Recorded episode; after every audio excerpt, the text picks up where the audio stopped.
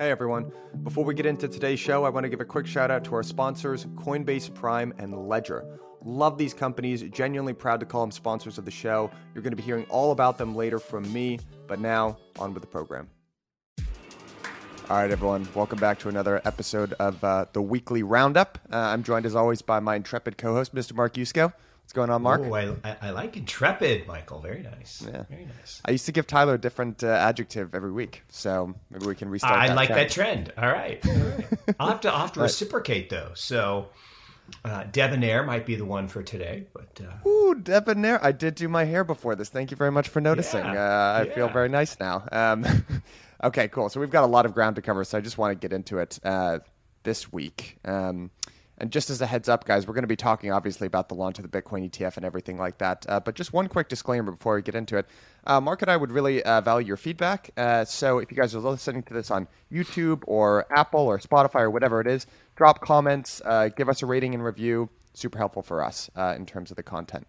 I'm going to start with this chart, Mark, which is what we're looking at is real per capita GDP versus the pre-2000 trend. So in case you aren't joining us on video here, basically what we're looking at is what the pre-2000 trend one, which is 2.2% growth versus what has actually happened since 2000. And you can see the real per capita GDP has significantly lagged that. So at the bottom of this chart, they kind of give you a little bit of a stat.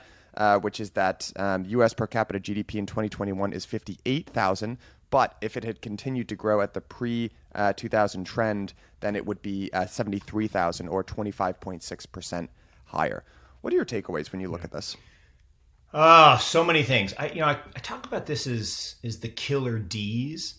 So basically, it's demographics. Demographics is destiny. It turns out 65 to 85-year-old people are not very productive, and they don't spend a lot. Doesn't mean they're not perfectly nice people, but demographically, if you look around the world, Japan leads. They're ahead by 11 years. So if you go back 11 years from this point to 1989, that was the peak of their market. And not surprisingly, our peak happened 11 years later in 2000. In terms of growth, and not the exact stock market, we were able to engineer through a series of central bank actions better stock market stuff. I don't like that light shine in my eyes. So, and I apologize for the just bad graphics today for me, although I do have a face for radio, so maybe this is good to be kind of dark. But we're up in South Bend for the game. But anyway, so demographically, there's just too many people turning 65, 10,000 people every single day for the next 17 years. And so that's the first thing is growth has to slow when your population ages. And then the flip side of that is you get a gap from the baby boomers, which caused the great growth in the 40s, 50s, 60s, 70s, et cetera, when they came back from the war. They have kids, and so we have the echo boom, the millennials and the Gen Zs, but they're 25 to 45. 25 to 45 aren't very productive and don't spend a lot because they don't have a lot yet.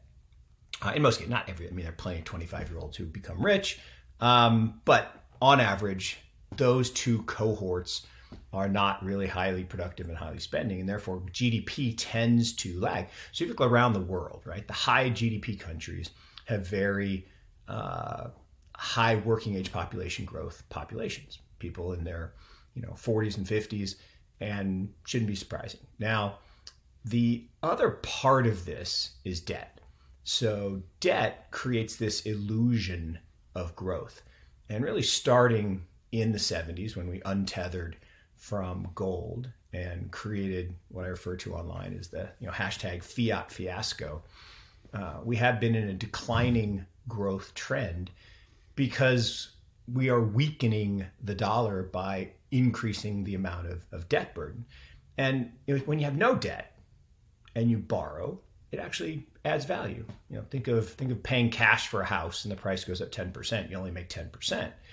If you borrow half the money, price goes up 10%, you make 20%. So there is actually some benefit to the use of debt prudently. But as countries become super indebted, Japan reached more than 100% debt to GDP back in that 1989 period. basically since then, they've been moribund, right? They've had no GDP growth to speak of, no CPI, no inflation. They've been stuck in this deflationary death spiral. And all of that leads to deflation. So the killer Ds are demographics, debt, and deflation. And that's exactly what we're seeing here for the US, yeah. Just 11 years after Japan. And it's going to go on for another couple of decades. If you plotted the working age population growth, it'd be the exact opposite, right? It'd be a declining line. And there's just no way you can grow fast if the number of people who are in that perfect zone of working age population are declining. Just can't happen. Yeah. You were one of the first people that highlighted just the importance of demographics in general, which I think that's still the strongest counterargument to the secular inflation narrative. And the reason that I wanted to start with this chart today, we're going to be talking a lot about inflation later, but one thing that's always missing from the inflation argument to me is this idea of growth and lower structural growth. So I don't know if you've been listening to Andrew Yang has been doing the podcast circuit recently, and he has this great phrase, as all politicians do, right? Which is just, if everyone behaves according to their incentives, that we're all super fucked. and my interpretation of that is, you know, I actually think a lot of what we're seeing right now is the rollover of really good government-led policies that began in the 40s and 50s and like the whole beginning of the baby boomer generation. Like if you look at a lot of the policies that came into place post-World War II, right? You had the GI Bill, largest transfer of wealth, certainly was for a long period of time in human history. They had all these great benefits to basically say thank you to the soldiers, so they gave, or people that fought, so they gave, you know, essentially free money in the form of subsidized education, mortgage, and access to capital. That led to a huge boom in population, and what we're kind of seeing is the rollover of it's literally, you know, it's 80 years later. And to your point about demographics, that's a huge structural drag on growth. So central bankers are performing according to their incentives. We as a society don't accept when the growth trends just slow down. So they're printing money to kind of make up the difference. And the result is that's where we're at today. Well, it's money illusion. Kind of I mean, Michael, this is the whole problem, right? Is, you know, we had the worst decade of economic growth in history. In the history of the Republic, the last decade, you know, despite the fact that the previous presidents, all of them, both sides, were claiming that it was the greatest economy ever, it was the worst decade of economic growth in history. And that includes, the crazy part is that includes the Depression, right? I mean, it just, because we had such a snapback after the Depression, and maybe we'll have a big snapback on the other side of this Great Recession. I don't see it. In fact, I see the exact opposite. I think we're headed for close to zero growth. Ah, look at that. You anticipated that point. You know, hope springs eternal. The blue line here is comical, right? It's like everybody's like, oh, you know, it's great and COVID was awesome and the lockdowns and now see, we're spending all this money and we're going to, the green line is the harsh reality, which is we're a year away from the stimulus packages. And there doesn't seem to be a whole lot more of free money. You know, they're going to try to hand out free money to their friends and cronies through the infrastructure bill, but that isn't going to trickle down. You know, the whole idea of trickle down economics that Reagan used to talk about is kind of comical, right? It's trickle up economics. The people who benefit are the friends of the cronies or the cronies of the politicians. And that has been true for the last century, and it's gotten worse and worse and worse. And this green line is proof statement of that. Yeah, absolutely.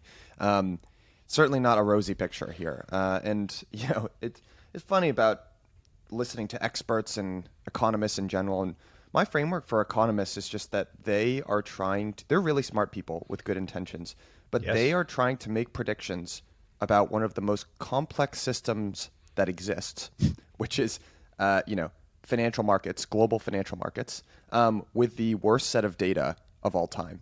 So you just kind of have to look at it through the framework. They're smart people. Their frameworks, I think, are better than nothing, but you just shouldn't take anything as gospel. So, you know, back then when there was this blue chip consensus about growth, it's like you should just take that with a gigantic grain of salt because look at where we are. And, you know, and it took, the source, 2 months. Right. You know, like you said, incentives. What are the incentives of blue chip economists, right? Blue chip economists, by their very name, are employed by big financial services companies to promote a rosy picture, I hate to say it, so that they can underwrite new deals and encourage capital spending. And again, I agree with you. I don't think people are malintented. I really, and I think they are very smart. But here's the thing. You know how many times the Fed has actually been right on their forecasted GDP? Zero. Yeah. There's zero for 234, about to be 235. How is that possible? I mean, it's full of PhDs and people with way bigger brains than I'll ever have. And I don't sit here and try to forecast GDP because I think it's a fool's game. To your point, it's a highly complex adaptive system, and it's reflexive. Just when you think you understand it, something starts impacting it in the opposite way that you don't see or understand, and it surprises both on the upside and the downside. So kind of crazy. Yeah, it's pretty nuts. I actually have a question for you. I admit, I was listening to, before we recorded today, the episode of Macro Voices with Luke Grohman.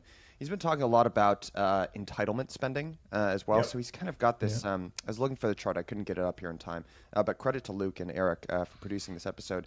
He talked about basically Treasury, so he was looking at Treasury spending plus whatever we owe for entitlements, which is going up. You know, there was, on Social Security, there was a plus 5.9% increase based on cost of living adjustments, right? So you look at Treasury spending plus, you know, whatever we owe for entitlements, and he compared that to tax receipts. And that number, essentially what we're spending, so real interest, is like 120% of tax receipts, which he viewed as being really inflationary.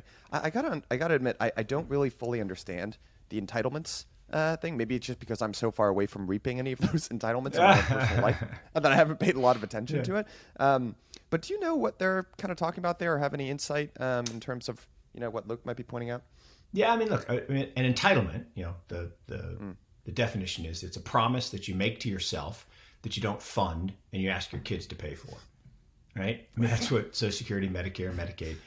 And it's basically the things that were dreamt up, again, back in the 30s post the Depression, that said, hey, we need to take care of our populace, particularly our populace in old age. So they came with these ideas. And look, at the time, it was actually a pretty good idea. Like Social Security was, you know, you retired at age 65. Now, the life expectancy back then was 58, so it's a pretty good deal. They weren't going to have to pay. So, hey, if you make it to 65, we'll take care of you.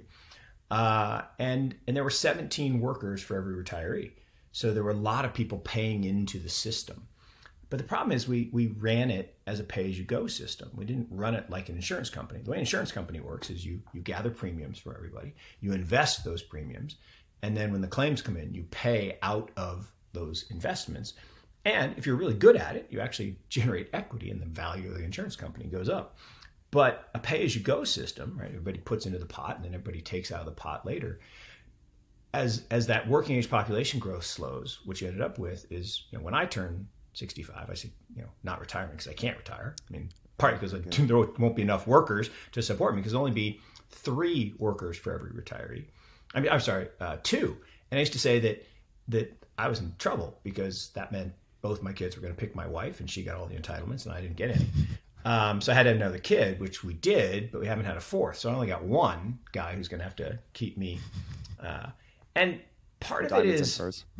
Yeah, and part of it is there's inflation in services, right? Look at the cost of healthcare. Look at healthcare, like things that we consume in healthcare. You know, the famous $25 Advil, or the medical procedure. You know, people's knee replacement is $120,000. Like, well, maybe not everyone should get a knee replacement. I don't mean that in a sinister way, but I'm just like, you know, there should be some calculation of utility and cost and you know, if you want to pay for it yourself, fine. But, you know, does everybody have to have the most expensive treatments? And so here's the chart, right? The inflation rate in those spaces, which are linked to, how should we say this nicely, corruption, lobbying. And the opacity of it has created this massive spiral problem in that the costs of these entitlements, particularly the healthcare entitlements, keep rising, and we don't have enough money to pay for it. Right? I think we talked about this before, that my mom believes there's a little pot of money in Washington, D.C. called Judy's money. That, you know, she's put all this money in for all these years, and she's 81 years old, and she's going to get it back. I'm like, Mom, there's no pot, right? My money goes to pay you, and my kids' money will go to pay me, and eventually that will run out. In fact, I think the Social Security Trust Fund literally does run dry in like 2035, 2036, something like that.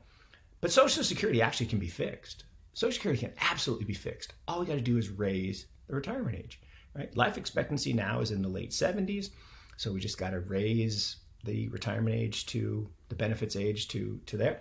And we can actually fix Social Security. Medicare, Medicaid, no chance. With this chart that you're showing, zero chance of fixing that. This chart is a bit of a doozy. This has been making the rounds recently. I think this was put together about 3 or 4 years ago. Yeah, because it goes to December 2017. For those who aren't watching us on video here, just to describe everything, you're kind of looking at inflation or price changes between 1997 and 2017, so a period of 20 years, and they bucketed it into different categories. You know, the things that have been, the price categories that have inflated a lot are kind of in the red and up and to the right, and then there are a lot of categories where prices stayed stagnant or even greatly decreased, especially if you're looking at TVs, right, which the price has dropped basically like 95% of TVs. Mm-hmm. But, you know, the categories here that I want to highlight are hospital services, college textbooks and college tuition, which are the three highest categories, wages and housing. Actually, probably food and beverage, too. So just to go through all of these, to go back to what I was kind of saying at the beginning of this podcast about growth, if you look, honestly, people should take a look at the GI Bill in general. It is really, really interesting. These were really effective policies that got put into place after World War II. And if you go back even further, just look throughout history, whenever there are these redistributions of wealth, they tend to focus on pretty similar things, actually, because as it turns out, we're all humans and we all need relatively similar things to just advance our lives and also live, right? Healthcare tends to be a big part of that, but also education tends to be a big part of that. Wages, obviously, housing, a place to live. Like you can, I've referenced this so many times on various podcasts, but there's a book called Lessons of History. And there's this section in this paragraph in the economic section where they're talking about a wealth redistribution that happened in Greece in like 600 BC. And you could it's just so similar to what's going on today. So in my opinion, again, just to draw it all back to wealth inequality and the idea that inflation is it's almost like an arbitrary bucket of things. Like, think about what you spend your money on, right? And what do you need in order to advance your life in American society? I gotta tell you, education, college tuition, college textbooks, those are huge things. You need a college degree to get a good job. That might be changing, but that's been true historically in the US for a long time, and it's inflated 200%, and it doesn't look like it's slowing down anytime soon. Although there is one little thing, Michael, that again, people don't talk about it. It's kind of like everything where there's a gross and a net. You know, people talk about, you know, gross returns when they should talk about net returns, right? They talk about the cost of investing when they should really talk about the net return that you make on your investment. You know, people say, "Oh, I want to minimize the cost." I'm like, "No, why would you want to minimize the cost? You should want to actually maximize the costs of investments, as long as they're incentive based, meaning you pay incentive fees, you pay more as you make more." Right. You know, I would gladly pay 5% fees if I could make 15% gross versus paying 1% fees to make 8% gross. I mean, it's not even a question. So the gross versus net, because I'm sitting in South Bend, you know, and I've seen this, right? When I went to school here, you know, long time ago, right, in the 80s, it was $11,000 a year. You know, today, when my kids went, which was 10 years ago, it was about $50,000 a year. Today, a student on campus is paying in the mid-60s. And when my little guy comes, he'll be the first member of the class at 33, it'll probably be close to $100,000. But that's the gross cost. The net cost to the average student is much, much lower. And that's where all the big, you know, student debt comes from. And that's a whole nother story about who benefits from student debt. It's a whole another issue of the big lenders that make those loans. And that inflation is real. I mean, that hyperinflation on college campuses, but there's so many kids that go to, especially the big fancy schools, like Harvard, right? Harvard has this massive endowment, and they actually spend a huge amount of the spending on scholarships, right? Same Princeton, same with others. If you have need, right, you don't pay anything. Now, the problem is for people in the middle, like the super, super rich, they can afford it. The poor get paid for. It's the people in the middle where $100,000 after tax is a lot of money. Yeah. I mean, you got to have a really big salary to cover that, or even if it's 50 to 60 today versus 100 in a few years. So I think the challenge is always thinking about the actual cost of things.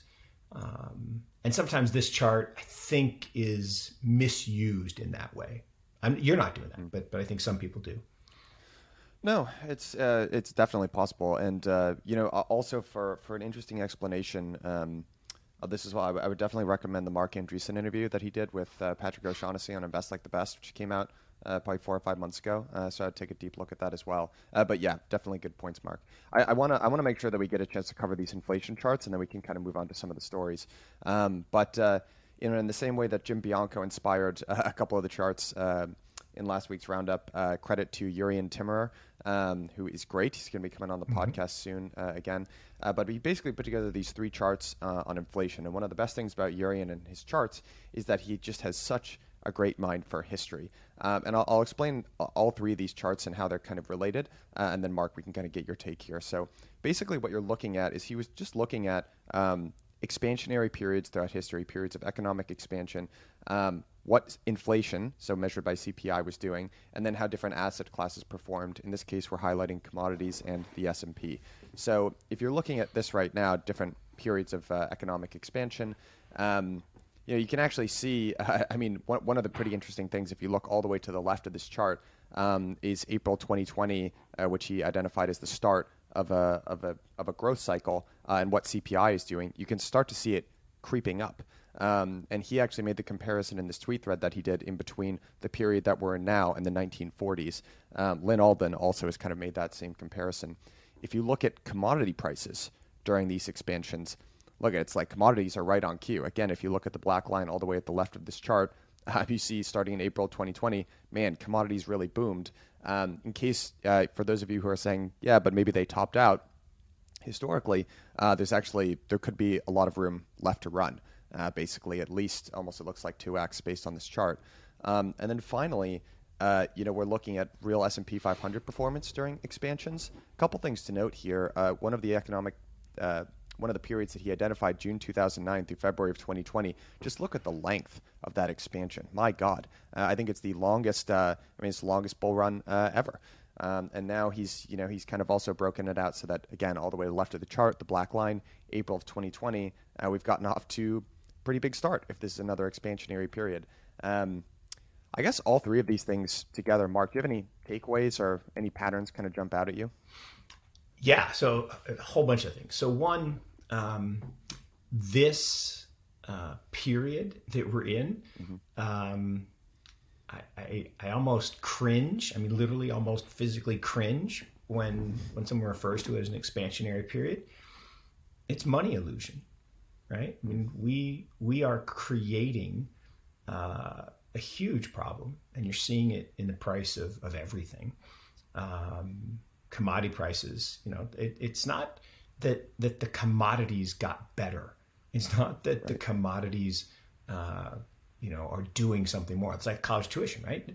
The experience I had in the 80s versus the experience the kids are having today. Yeah, they have fancier buildings, but the freshman chemistry class is pretty much the same. And so it's not worth 5 times more. It's that the money is worth less. And so this chart in particular that you've got up on the commodity prices, the reason there's been such a sharp rise recently in commodity prices, most of that's oil, right, is because we created through, again, these just historically, which are going to go, look, we're going to read about this period around the COVID crisis as maybe the dumbest set of decisions in the history of governments. The lockdowns and what it meant in terms of just crushing small business and crushing the supply chain and destroying, you know, commodity production companies. And now we're seeing the other side of that, which is not only did we create scarcity problems, meaning there's not enough oil to go around because we put a bunch of companies in bankruptcy, but now we've devalued the currency so much that we always think about prices in our home currency. So we think about prices in dollars. And you know, I was in California for the Milken Conference, and which is just a wild experience on a whole bunch of levels. The highlight was being called out on the street by someone who recognized me from Twitter for going into the den of vipers. And it's like, well, you know, the only way to charm the snakes is to go into the den. So, but I think the challenge is that this period is historically different. And the idea that we're going to have a long expansionary boom because we hyper devalued our currency in the last 12 months, I think is folly.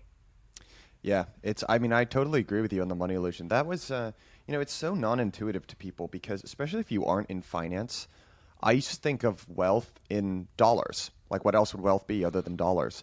Mm-hmm. And then you start to kind of learn about this stuff and you're like, well, it's not really dollars. It's then you kind of start to think about money or currency as just another asset, you know, and you start to think about your wealth.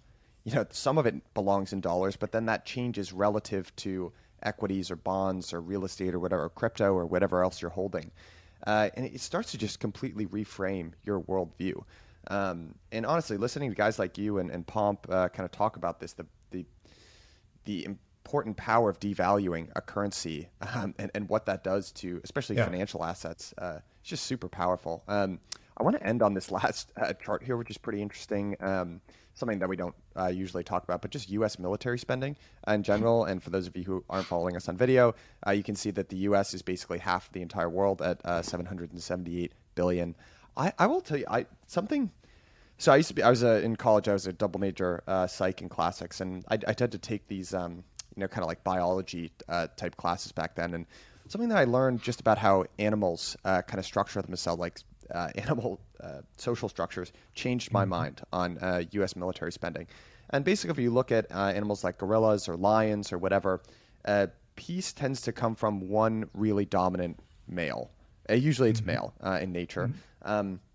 And it's this idea that if there's someone who's like big and bad enough, right, then generally people kind of don't challenge them. If it's just, there's an unchallenged leader, then there tends to be peace. And you can interpret that as being dystopian, whatever it is. It's a pattern that emerges in biology. It's a pattern that emerges in humanity in the form of empires.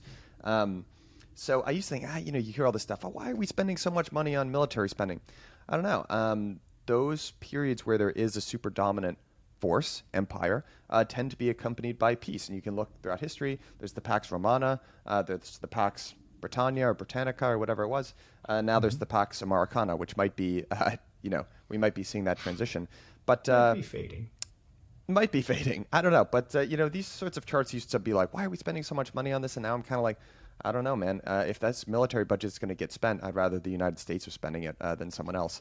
I don't know. What's your interpretation? But to your point, look, I think it's such a great insight, and I knew we were soulmates in that. You know, I'm a biology and chemistry guy, and I'm all about complex biological systems. Yeah, I think everything from, you know, viral spreading, and I don't mean virus like coronavirus. I mean things when they go viral and they become popularized around the world, or because actually not all viruses are bad. Everyone, you know, I remember we had a hashtag about that, you know, 3+ years ago. You know, the virus is spreading. Pomp and I would talk about that. Oh yeah, it's such a horrible thing. Well, actually, read my paper.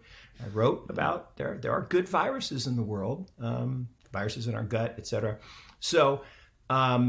But, you know, complex adaptive systems. And, you know, if actually people are interested in this stuff, which they should be, they should go to Santa Fe Institute. There are just papers and papers and papers. And on all kinds of stuff. Read the book Complexity, which is all about the history of the Santa Fe Institute and just some really amazing thinkers in biology. Plus the thing I think that you have that I wish I had done, and actually I forced my older son to do, is the classics, or you know, what they call here the program of liberal studies. Because look, if you understand history and you understand philosophy, you have such a leg up on life, and you can actually be a good thinker, which is why I love doing this with you.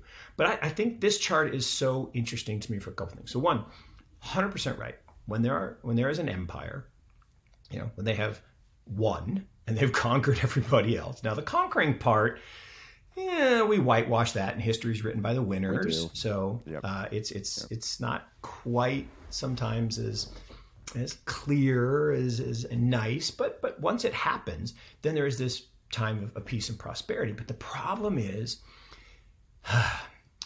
as that peace and prosperity continues, the people in power decide, well, I'm just going to abuse my power, and I'm going to go from capitalism to cronyism, and I'm going to surround myself with my cronies, and I'm going to overspend. And you know, the example I use all the time is Afghanistan.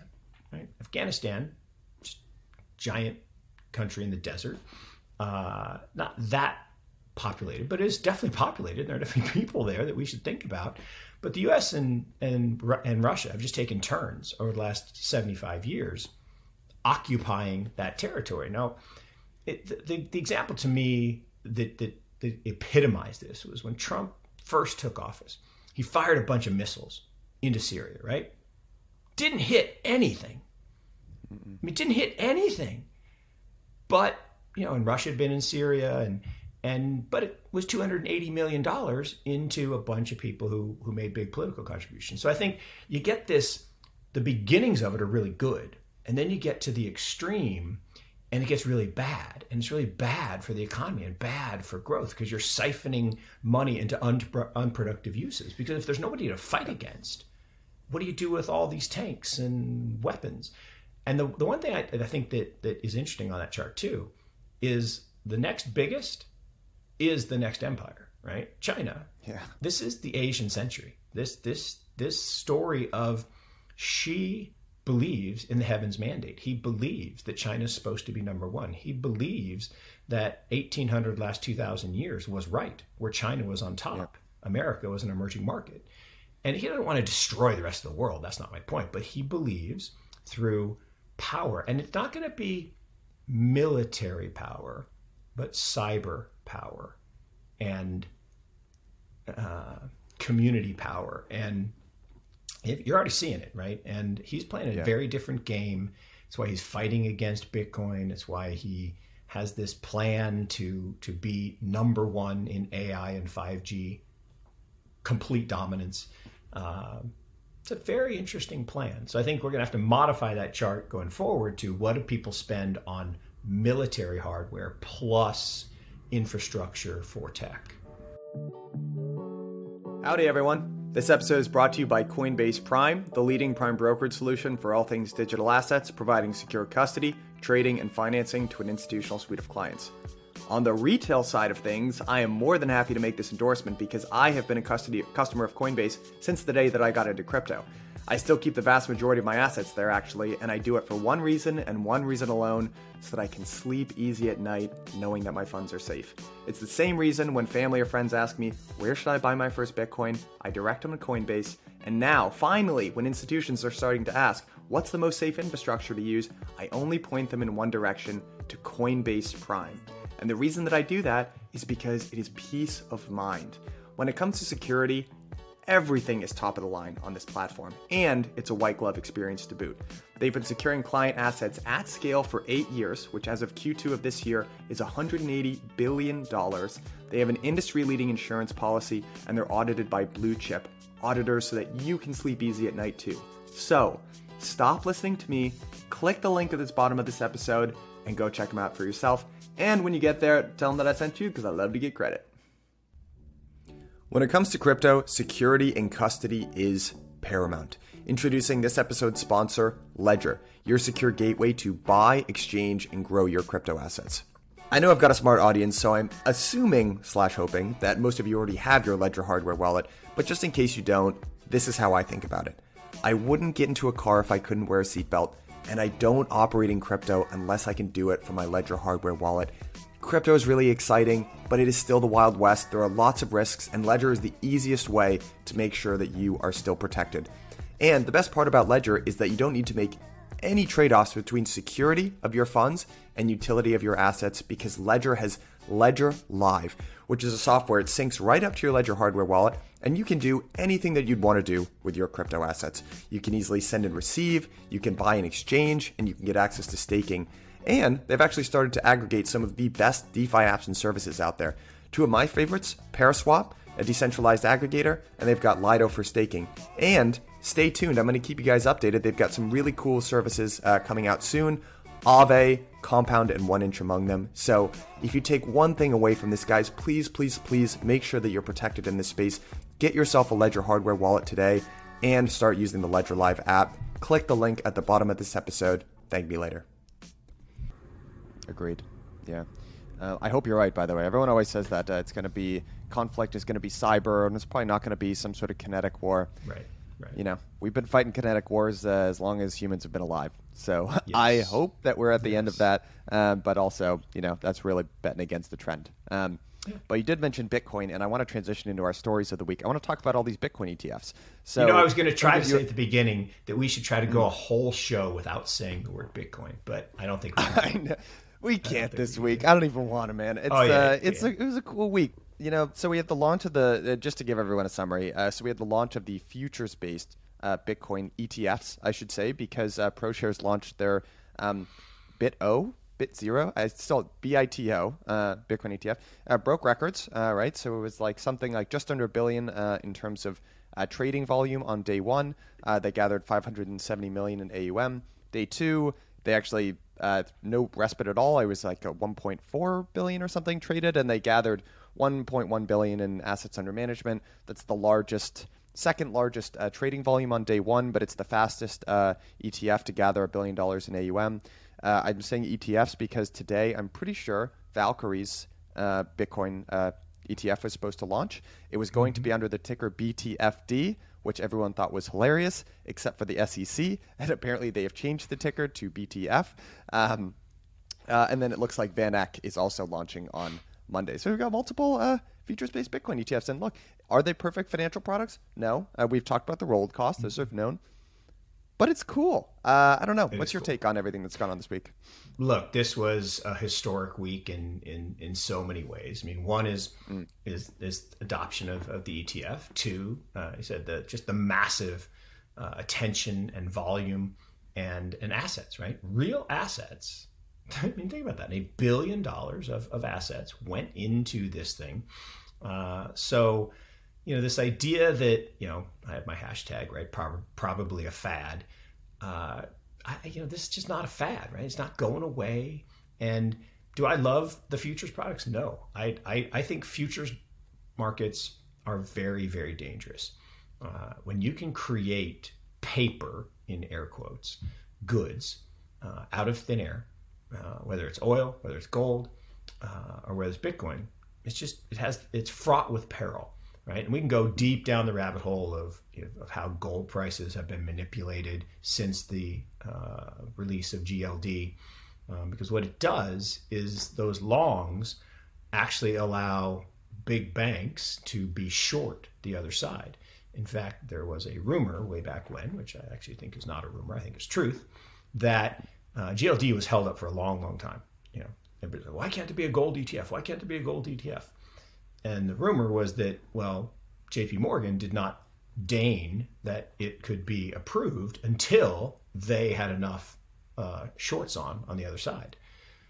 And if you look at gold prices, you know, really since GLD has been approved, and you look at it relative to money creation, money supply creation, it's a massive disconnect. So something's been going on. Look, and companies in Europe have been fined billions of dollars for spoofing gold prices.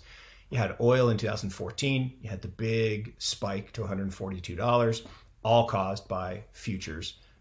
And then you had the massive crash on the other side. Again, because the big banks could squeeze these commodity players. And there was the guy, the famous basketball player in Oklahoma that basically got carried out on a stretcher. So I do worry. I mean, remember the last time we had a future story on Bitcoin was December 18th, 2017. That was the day that the Bitcoin future launched. And it was literally to the day, the peak of the 20,000. And we went down 84% from there. So I'm not saying that we're going down 84% from here. That's not what I'm saying. I am nervous about people taking the other side and people like Michael Burry and others now being able to really get size on the short side. But, you know, I think people need to be cautious. This idea that futures are better because they're not manipulated somehow is just so silly, right? I mean, yeah. And the idea that they're not approving a spot because the prices are manipulated. You mean different than GameStop and AMC and myriad other stocks that are clearly manipulated. But what does manipulation even mean in a free and open market? If a player can engineer a way to move the price, why is that manipulation? I don't understand. I mean, if somebody's doing something illegal or illicit or cheating, but just open market activity that everybody can see, I mean, there's full transparency in all this stuff. I don't really understand. Yeah. It's a funny thing. I remember listening to a podcast back in 2017, 2018, Marco Santori, at the time he was still at Cooley or something. Now he's at Kraken. But he was talking about basically the biggest impact on crypto market structure is going to be existing regulation. And I think we're at a pretty funny point here because the futures-based ETF product is clearly, I don't think it's that controversial, it's a worse product than a spot ETF. And there's been lots of Twitter posts and threads, and you can go find that information outside of this podcast, but a spot ETF is kind of what we're all waiting for. And the SEC, to Gensler's kind of credit, they've got this checklist of different things, right, that they need to go down, like blah, blah, blah, you know, it's within the scope of investor protection, but basically they just want transparency into the underlying spot market that the ETF is based on. And, you know, when you look at stock-based ETFs, right, like, you know, SPY and stuff like that, QQQ for NASDAQ, that all trades in U.S. capital markets, right? That all trades domestically. You have perfect kind of insight into the exchanges, all that stuff. Well, guess what? Crypto is a global asset class by nature. Yeah. That presents a huge challenge to regulators. Like, they're just not set up. You know, and I think at the end of the day, what's going to have to happen, took me a while to come to this conclusion, they're going to have to adapt. They're going to have to adapt to that. Otherwise, they're just going to be left behind. Well, and they have adapted for global indices, right? There are global stock indices and there are emerging market indices. And, well, although I think it's comical, right, that China is still considered an emerging market or South Korea or Taiwan. Is it MSCI is the main one? Yeah. Is China in there? That's crazy. China's in there. Yeah, just a little bit. And but the one that really gets me is South Korea. South Korea is not an emerging market. But why is South Korea still in the index? Well, because a bunch of people lobbied MSCI to keep it in, because if they took it out, they'd have to give back a third of their assets because the index would shrink. So look, they will adapt. And it's like anything else. It's back to what we talked about incentives. What are the incentives for the regulators to approve things that make these markets more robust? Yeah. Well, they're not very high because who is on the other side? The traditional financial system. And the traditional financial system right now is vulnerable, right? It's not as vulnerable as what's happening in China. I mean, China had real issues, right? They had $90 billion flood out of the banking system into Ant Financial and Alipay. And they shut that baby down, right? They just nipped that in the bud. Because if your deposit base leaves, the banks have capital requirements. They become over-leveraged. And then when you have bad debts, it gets even worse. And so, you know, China basically said, look, we can't have people draining money out of fiat into crypto. That's just going to cause, you know, basically a run on the bank. And so they've shut it down. Now, whether they really shut it down, whether they enforce it, you know, whether this ban's better than the 2013 ban or the 2017 ban. I actually think it is. I do. But the U.S. is in a similar situation. I mean, our banks are healthier than they were a decade ago because we bailed them out through QE. But they're not healthy. And if everyone started shifting capital out of the banking system into DeFi and crypto and this new financial system, you know, it gets dicey. So regulation has always been the tool that incumbents use to slow disruption. They can't stop disruption, but they can slow it. So that kind of leads me to my next story here. And I'm really curious to get your opinion here because you kind of led the charge. I don't know if this, but I'm pretty sure this is true, right? That you guys at Morgan Creek were the first ones that gave pensions exposure to Bitcoin, right? Through your fund, the Fairfax County pensions. They are joined today. This was kind of making the rounds that the Houston Firefighters Relief and Retirement Fund announced a Bitcoin and Ethereum purchase as well. Really, really exciting news. So I guess what's your take on, you know, is this kind of the beginning of a trend? You know, this smells, I'll just say, this smells like the beginning of the whole run up in 2020. It's like when Bitcoin is doing well, all these announcements, right? You see PIMCO, they're embracing this news as well. Capital Group, right? One of the largest asset managers in the world. They're coming out saying, hey, we like this stuff again. Yep. Just smells like you got the TradFi coming out. There was a Bank of America report a couple of weeks ago. I don't know. I don't want to get too excited. No, Michael, it's a great, again, great insight as always. And I love your curation. I mean, it's amazing. Thanks. You think about this. One of my friends, there's a guy on Twitter, Larry Tenterelli, and we became friends on Twitter. And essentially, right? I mean, he had a real job in real life, but on nights and weekends, he would trade. And he's a pure momentum trader, right? Just price momentum. And there's a bunch of great sayings. You know, one of my favorites is, look, nothing good happens below the 200-day moving average. Just nothing good, ever. So if you're below the 200-day moving average, there's nothing good happens there. That doesn't mean you can't get back above it, which does happen, but underneath it, it's a bad place. But one of his other things that he says, and he probably borrowed it from somebody, but the news flow tends to happen in the direction of where you are relative to that 200-day moving average. So when you're well above the 200-day, you get positive news stories. And when you're below, you get negative news stories. Now, is it chicken and the egg? Which part is reflexive? Do you get more positive stories because the price is rising? Or do you get the price rising because there's positive stories? You know, that's an interesting dynamic. And so if you think about where we are in the cycle, you know, I think we are at a really interesting inflection point. I think there is reflexivity that's happening in the sense that, you know, each person's decision is impacting those other decisions. And so, you know, look, we were fortunate. You know, we had these visionary CIOs at Fairfax County, you know, give us capital for our first venture fund.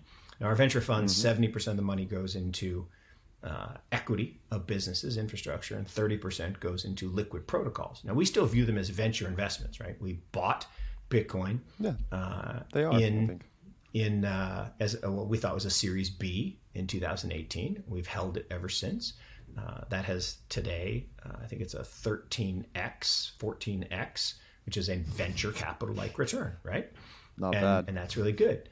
And so they definitely were the first pension to own crypto. Now, they didn't own it directly. The difference with Houston, I actually tweeted at them, bravo, with the fire emoji. I mean, I love the fact that this very creative and innovative CIO and a very courageous board is saying, you know what? We can't ignore this asset. We have to own it, and we're going to own it directly. And I think it's the first of many. And you know, there was also another pension, a shout out to, you know, some neighbors up north here of Indiana, in Michigan. MERS actually committed to my friend Dan Tapiero's fund. So there are a couple municipal pensions. And I was just out at a pension fund out in California pitching them for the second time. and I think they're going to come in. We just had a second municipal pension fund commit to our third venture fund. So it's happening. It's happening. Great. But yeah. I think the news flow occurs in the direction of the current trend, which, you know, I think that's a positive. Yep. Well, as someone who is a co-founder of a news site, I do have a little insight there. And I will tell you, I think there are two different things to pay attention to there. One, the extension of this idea. So Chris Dixon, Eddie Lazarin, two A16Z guys, they wrote this great piece. Everyone in crypto should read this, The Price Innovation Cycle, The Crypto Price Innovation Cycle. They wrote it in like 2018, 2019, still very true today. Basically, it's this idea that everything kind of tracks price. And when the price starts to move, then it gets more positive media coverage, to your point. Mm-hmm. Attention starts to build. People move into the space, then more projects get started, more capital moves in, yada, yada. Then it all crashes, then it all kind of starts again. Yeah. Yeah, yeah. You can look at this. And this is a non-intuitive thing people are less comfortable with, but everything tracks price. And I will say, I'm kind of torn because on the one hand, definitely more positive news comes out when Bitcoin is doing well. Attention is on it. People understand that. The marketers at these firms, like, we got to pounce while the iron is hot, strike while the iron is hot. On the other hand, I will say, when price is not doing well, there was great news coming out. People just don't pay attention to it. And again, psychology major, on the matrix of things that people notice, and if they're positive, there's like this little 4-part matrix, you can look it up online. The top left corner, which is the positive stuff, people tend to pay more attention to. It's a psychological bias that people tend to have. Of course. Look at NYDIG. NYDIG, when Bitcoin was doing nothing, this I'll call it, shout them out here. They just had good news after good news, partnership locked in, bank doing this. Nobody cared. No, it didn't get any attention or traction. No. People didn't notice it. But if that had been during a price spike, it would have been front page, everyone tweeting about it. But they're just so shout out NYDIG for consistently putting in great work. And the price sensitivity, when it's going up, people notice more positive stories and they get more traction. And then I think companies will wait to announce stuff when things are going well. So I think it's both things. I'm agreeing with you. Yeah. It's kind of like I always say this about diaper ads, right? If you don't have kids, you don't see diaper ads. But there are diaper ads every day. In the newspaper, online, they're every day. There are diaper ads. But if you don't have a child that wear diapers, you don't see them. If you buy a new car, suddenly, everywhere, you see that car. If you have a Toyota, you see Toyotas. If you have a Kia, you see Kias. I bought a Kia. I was like, wait, everyone has Kias. Where'd they all come from? Well, they all had them before. You just didn't see them because you were driving a Ford or whatever. So you're absolutely right. The biases are real. And look, there's also the problem of social media, which we don't have time to go into, but there's the again, manipulation of your data feed, both positive and negative. They want to feed you positive stuff at certain times, and they want to feed you negative stuff at certain times, and get you to believe a certain thing or feel a certain way. And I mean, the algos are so good, it's scary now in that regard. And so we all have to deal with that. And that's been true forever. The algos were just humans, right? Editors choose what goes in a newspaper or not, what goes in a magazine or not, what goes on a website or not. So it's not that the algos are the big evil thing. It's that the process of selective exposure or selective news, or because you can't consume everything. And the part that I always marvel at, right, is, and it happens on these shows on Friday, is we can't talk about everything we want to talk about. We can only talk about certain things. And, you know, sometimes you remember something or don't remember something. But there's also I kind of like it. It's a randomness of 10 things going on right now. And you and I are talking about 2 or 3. But what if we talked about the other 2 or 3? Would we go in a different direction? Would we talk about? So that's kind of cool to think about. Agreed. All right. We've got time for like one more story here. And I want to get your opinion on the raise that FTX did this week. So FTX, Sam Bankman-Fried, basically looks pretty unstoppable at this point. They raised $420 million, $690,000. So 420.69. They raised it from 69 investors. First of all, I guess, look, $25 billion valuation. Congratulations. That's awesome. What is your take on that particular decision, the 420 and the 69? It's like a meme, right? You know, we know what those numbers mean. What do you think about that? Look, you know what I'm going to say. I think it's stupid. I do. I know what you're going to say. I just think it's stupid, right? And but here's the thing. No, I'm not even going to come up with a good rationalization for it. I think people who meme this stuff, I know some other people that do it. I just think it's stupid. I think it's like, did people not pay attention to you in high school? And so you're trying to get even? I just don't understand it. Now, look, he's way more successful than me, and I think he is executing flawlessly. But I think that's just dumb. And I guess it goes back to P.T. Barnum, right? All publicity is good publicity. So why would you do something that is sexist, clearly sexist and wrong and just not for proper discussion circles? That just doesn't make sense. You're supposed to be running a business. And you know, why do you want to tell people you get high? I just don't get that. Why is that so cool? You want to do that in your own time? I don't care what you do, but I don't know. Tying it to the business, I don't know. Seems great. I much prefer what he did with Tom Brady and Gisele. I mean, let's get in. Let's get everybody involved. Let's get cool people engaged, and let's build something great. But why do you need to appeal to? I don't know. Anyway, yeah. I'm just showing that I'm old. That's all. I was gonna say slightly different generational perspective here. I think. For the record, I have nothing but respect for SBF and FTX. It isn't a decision I would personally make because I'd be worried on the other side of whatever market environment we're in right now that this would look like a bad decision in hindsight. That being said, we're talking about it, right? And I'm sure that was the idea at the end of the day, yeah. Is that it's just a really good way to get free publicity. And I think for a younger generation, those words like 42069, those obviously have direct implications about things. I think people have disassociated. They just think it's something funny at this point. I think for a young, they don't even necessarily think about what the thing is referring to. It's more just like a badge that says like, hey, this is like funny and cool. And I'm not defending it in any particular way or another. I just, Michael, what it reminds me of, and look, Sid, I have nothing but admiration and respect for what those guys are building. But it does remind me back in 2000, the peak of the craziness, there was this commercial. And all you saw was the table, and underneath you saw, feet and legs.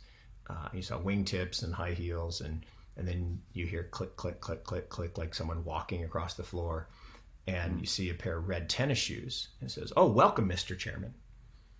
That was never a good idea, right? Most of those companies went bust, and it's, to me, that decision smacks of irresponsibility and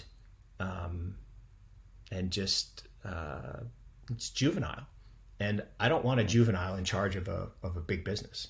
I want an adult in the room, and I want someone who is thinking how they can, make the company better, not how can I appeal to a bunch of my buddies from high school. That's just me. Yeah. Yeah. I think, look, it's probably more than anything, like to that example of the commercial, it's probably more of a reflection of where we are in the current cycle. And what I would say is, like, I don't think Sam's honestly at risk of this, but like, I would always be pretty concerned. No one wants to be a poster child of a certain era, right? In almost any regard. So I guess that's what I would leave it at. Congrats, Sam. I'm rooting for you here, man. That's awesome. Look, we're invested. And not in these rounds, but we have some investments, and now we're up a lot on those investments, and that makes me happy. But I think you did just paint a big target on yourself, just like another famous person did. But we'll see. Right. And look, this is unsubstantiated, right? But there has been things on Twitter, right? The reason the Valkyrie ETF is supposed to go live earlier this week, why it might have not gotten approved till today, is because the SEC didn't like the ticker BTFD. Everyone thought it was funny. They got a lot of props, but guess what? At the end of the day, the old people in charge don't like that kind of stuff, and there's probably good reason for that too. End of day, there needs to be some semblance. There's a place for jokes, and maybe there's a place not. Well, I mean, why not just BTD? Why not just buy the dip? I mean, do you have to have the F-bomb? You don't. And I agree with you, right? I mean, I use the term BTFD. I mean, I do. But But actually, I probably use it not very often, and I probably say buy the dip more. And but it's okay. Just it's right. It is a generational thing. It is a generational thing. Yeah, I think so too. Maybe a market cycle thing. Anyway, Mark, we've already gone over here a little bit, but this was a ton of fun. Thanks for calling in from South Bend. Enjoy the game, my friend. I'm not really up on the sports, but I'm rooting for you. Whoever you're pulling for, it's our rival. We're playing USC this weekend, and it's always fun. So have a good one. Thanks for having me, and we'll do it again next week. You as well. See you soon.